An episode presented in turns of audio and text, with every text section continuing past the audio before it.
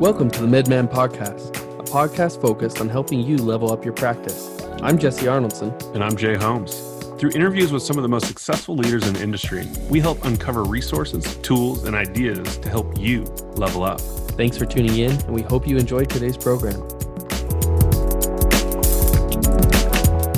Hello, and welcome to the MedMan Podcast. I'm your host, Jesse Arnoldson. We're returning with Brad Turpen, CEO of Valor Health. Welcome back, Brad. Thanks, Jesse. Last episode, we talked a lot about physicians in leadership and how to engage them and how to provide them the tools and training to become the great leaders that our organizations need them to be. This time, this episode, we're going to talk a little bit about how to get the most out of yourself and the limited time that you have. Brad, Give me an example of a time in your career where you've just reached the point of overload, too much on your plate, being overwhelmed, burnout, whatever it may be. Do you have a point in your life where you've experienced that? Yeah, Jesse, I, I have. I think the, the obvious answer is March of 2020 and the COVID 19 situation and, and dealing with that. I'll talk about a different situation though, simply because that I think that was just so extraordinary and hopefully we'll never have to experience that again. Yeah. But the experience that comes to mind when you mention that has to do when I first started at Valor Health. And I've talked with a couple of executives that I've hired since then and described my situation and kind of as a warning to them. And, and I think the listeners will probably relate to this, you know, when they start new positions. So I don't have uh, data on it, but it seems like there's a time period when you first start in an organization that you can say yes to everyone and everything. You have mm-hmm. completely unlimited bandwidth and you get really, really good at saying yes, taking action, following up, and achieving results. And at some point, the pipe gets stuck.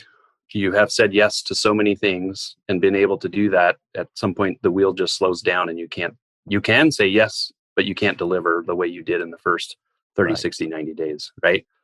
So for me, that happened when, you know, at Valor Health, when I first started there, I think I gained a reputation for getting things done, got a lot of input from folks hey you can you help me with this project? Absolutely let's get that taken care of and then it stuck. And that was a point where i had to step back and really think about what am i focused on? What are the priorities? What can i say yes to now and what do i need to say not yet to? And that was a really tough one because it it impacted some relationships where people were looking at me saying but wait you're the guy that always gets the things done and i just said i you know i'm full now. So now i have to be really judicious about how i'm using my time and energy and start to make some difficult decisions around priorities and what to do and what not to do yet. How did you know you were stuck? Like what were a couple of the indicators that you know or the red lights flashing that that told you hey you've reached a breaking point? Uh it's probably just a gut feel and I think we've all been there where we have made a commitment to someone and we didn't meet that commitment and it just feels terrible. You know, it happened enough where I realized I need to take a step back because and I'm letting people down and that's one of the worst feelings that we can have, especially I think if if you have adopted a servant leader mentality, if you start letting people down then you feel like you're you're failing as a as a leader, right? Mm-hmm. So it was enough occurrences of oh shoot i didn't get that done i'm sorry i'll work on that over and over that caused me to realize okay but something's got to change here because i that feels terrible i gotta yeah. i gotta make an adjustment. We have we have weekly meetings brad where our to-dos are reviewed from the last meeting and i've noticed that if i'm if my plate's over over full those to-dos stay on there for longer than a week. They're there for three four five six weeks and all of a sudden i'm like okay yeah i've i've messed up somewhere I'm stuck, yeah. like what you said. Right. Yeah. And I catch myself apologizing too much. And that that's usually my kind of canary in the coal mine is eh, how many times am I apologizing for not getting something done? Right. I hate right. that. Yeah. Yeah. Let's dive a little bit deeper into this example. When you started at Valor, how did it begin to affect kind of your life overall? The the people you work with, your family, you and your mental, physical, emotional well-being? Yeah, that's uh, that's a good one because it doesn't, you know, there's no hard walls. You, you don't get to just uh, shut your mind off when you drive home. It, mm-hmm. you know, that feeling of not being successful, particularly if you're someone who prides yourself on being successful and have a have had a successful career. You know, it, it just it, that sort of negative feeling kind of carries with you, and you start to feel it in your interactions with your spouse and your kids, and you know, your thinking about work when you shouldn't be thinking about work and and all those things. And maybe you know you talk about what what are the indicators. Maybe that's one of the indicators when you feel like those things are weights extra weights in your backpack when you're walking around just in your normal life and you're thinking what what the heck is going on here? Um, yeah. so yeah it's it impacted me enough to you know kind of take a step back and and the interesting thing is i felt like i had a pretty good system at mm-hmm. the time. Yeah, I had been, you know, organized and getting things done and, and all that. And and I started to question that maybe I was only playing on an eight foot hoop before, right? yeah. And, and now I need to revamp my system and understand how to be successful in this new world. That makes sense. Brad, is there anything else that you would say towards why it's important that we properly manage what's on our plate? Yeah, for me, it always goes back to that. I don't. I think it's an Abraham Lincoln quote that talks about, you know, if you're going to chop wood for six hours, you should spend four hours sharpening your saw. I mean, especially if you're in a leadership role, if mm-hmm. we just keep pounding, what we're expected to do is not only get things done, but help others get things done. Be available to answer questions, think creatively, think strategically. You know, ask those questions that maybe no one else is asking, have those conversations that no one else is willing to have. And if we're just continuing to overload ourselves and not create that space to be able to do those things, then that part of our job is, you know, really falling behind. Right. Right, let's talk about our locus of control or what's in our power versus what's in the hands of others as far as how what they influence on our plate or our environment that keeps us busy. Tell me a little bit about how our personal locus of control impacts our plate management. It's an interesting question, Jesse. You know, we spend so much time trying to control those outcomes and, you know the work and the outcomes of our team the performance of our team to realize that we're not in control of everything i think as a healthy perspective to get it's di- often very difficult to accept mm-hmm. that there are elements out there that we don't get to drive and we have to respond. I think uh, you know being a really successful leader, you start to learn what those things are that you can control, right? You can right. control how you show up each day, what attitude you have, you know, are you a positive, optimistic person? What perspective are you portraying to those it, that work in your organization? Are you walking the halls doom and gloom or are you walking the halls saying things like, yes, you know, maybe things are difficult right now. Mm-hmm. However we're strong as a team. We can figure this out and we can you know we can get through this. I think people could probably really relate to this in you know just our experience getting through covid and yeah. and the challenges that we faced. You know i think there were a lot of personality traits that kind of came up in that situation and as leaders we probably had to address those and have those conversations about okay you're right. This is crazy. This is very difficult. However the things that are important to us and you know we even as an organization almost went back to our mission vision and values to say okay let's just let's start from there. What's yeah. really really important? And whatever we decide to do here let's be grounded in what we feel is really important. Right. And then you know that locus of control idea just know that there's going to be a lot of noise around us. There's going to be a lot of distractions. There's going to be a lot of factors that come come into play that we don't control. We have to but we have to be really focused on what's important to us and just kind of keep trucking forward. That makes sense. Brad i want you to challenge me on a statement. I, I think that what i've seen in myself and in and in colleagues of mine when we're really stuck i find myself talking more about the environment and more about what other people keep putting on my of, of what the organization is demanding of me and that's why my plate is so full. And finally somebody will will jockey me out of it and say you know what? You got to take the reins man. You got to take a stand somewhere and start to pull stuff off of your plate engage others delegate elevate.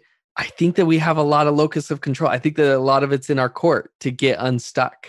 So so challenge me on that. Help me help me know how i balance between being accountable for myself and getting myself out of that situation versus acknowledging that there's environmental stuff that's out of my control where where do you go from there how do you what do you do with that that conflict that's a tough one i think we all probably do a version of that as leaders uh, and just as human beings you know mm-hmm. to think oh my gosh this is the this is the deck of cards that I got dealt here, or the hand of cards I got dealt, and what am I going to do with this? One of the best things that I was ever told by our chair of the board of trustees looked at me and just said, Brad, you are the CEO. Everyone around you is looking at you. How you choose to behave, how you choose to respond, and this was, you know, specific to COVID 19. Right. It's going to have ripple effects throughout the organization. And it was, I don't know about you, Jesse, but I just kind of think of myself as a person, right? Yeah. I'm a dad, I'm a son, I'm a brother, I'm a husband. I just do my thing. I happen to be in healthcare and I like it. But sometimes we forget that you know, organizations, especially if we're in a leadership role, there are others around us looking at us. We're on stage all the time and they're they're judging how we're conducting ourselves. And so maybe it's that external pressure.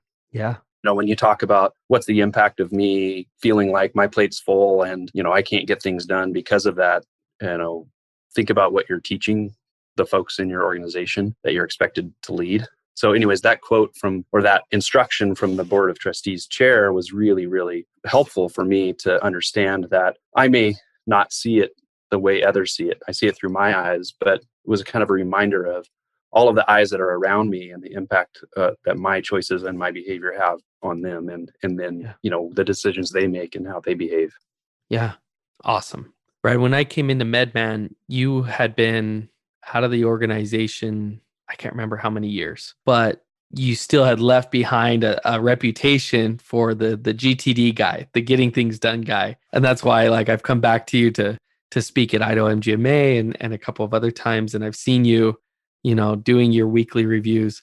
Tell me whether it's getting things done or any other best practices, what where's a good place to start to develop because I think it's a skill. I think there's a skill in managing your plate effectively. Where should somebody start to develop those skills of managing their plates better? I think it starts first with desire to do that, mm-hmm. desire for an answer. And I hope that it doesn't come up because someone runs into an event that really affects them. You know, if they're if they're ahead of it and they realize, you know, I probably need to figure out a system as I go through my career to make sure that I can be effective. Mm-hmm. And it's not out of crisis. I think, you know, having to deal with it out of a crisis uh, would be really difficult. I'm still a strong proponent for David Allen's getting things done methodology. I still teach that. I still I have executives that I teach it to, you know, have come to the organization and they're saying, "Teach me what you do." And it, and it's not necessarily, you know, you have to do A, B, C there are some real fundamentals to be successful. And I think the great thing about it is, and you know, if there's a system out there that works for folks, that's great. But it, to right. me, the ultimate outcome is you can have the mental capacity or mental space to again think creatively think strategically all those things you're no you're not sucked into just getting these tasks done all the time and then right. and i've talked a lot about this in presentations that i've made and I think it really resonates with folks. Just that that headspace to be able to say, when I'm with my family, I'm thinking about my family, and when I'm coaching my kids' sports, I'm I'm thinking about that. When I'm on vacation with my family, I'm I'm there, I'm present in the moment, and I'm not thinking about work. And the getting things done methodology really helps to compartmentalize all that, get it in paper, get it out of your head so that you can. I think in my mind, it makes me a significantly better husband, dad, etc. when I can do that and it's not yeah. all clogged up in there. So I'm still passionate about it. I have over time, you know, as I think anybody probably would do with systems that they're using, you know, adapted it in certain ways that work for me, you know, kind of really emphasized one component of it and maybe less another component. David Allen, you know, talks about that. It's kind of like here, here are the skills, here are the components of your work that you need to get done. Now make it yours, own it, and find a way to be effective with it. So, right. I'm still a big believer, and I think it it really really helps me stay sharp. Like we talked about, keeping sharp. If that's a way to do it, if you can feel organized and focused on the right things, just from an energy standpoint, I think that really helps. Humor me on this, Brad. Maybe you and I can go back and forth and each share two either specific tools that you use from GTD or any other organizational thing. Like, what if there was anything from getting things done? If you could only keep two things, what would they be? Share one. I'll I'll share one, and we'll we'll just go back and forth for a couple, just to give people a taste of what what these systems maybe entail. All right. I, I'd say the first one is is the mind sweep or getting things out of my head. And what does that entail? So that's anything that's happening, I write it down. I don't feel committed to actually having to do something about it. Right. I, I, I avoid that static because I know later I'm going to come back and really take a look at it and say, is that actionable or not actionable? But I get it all out of my head.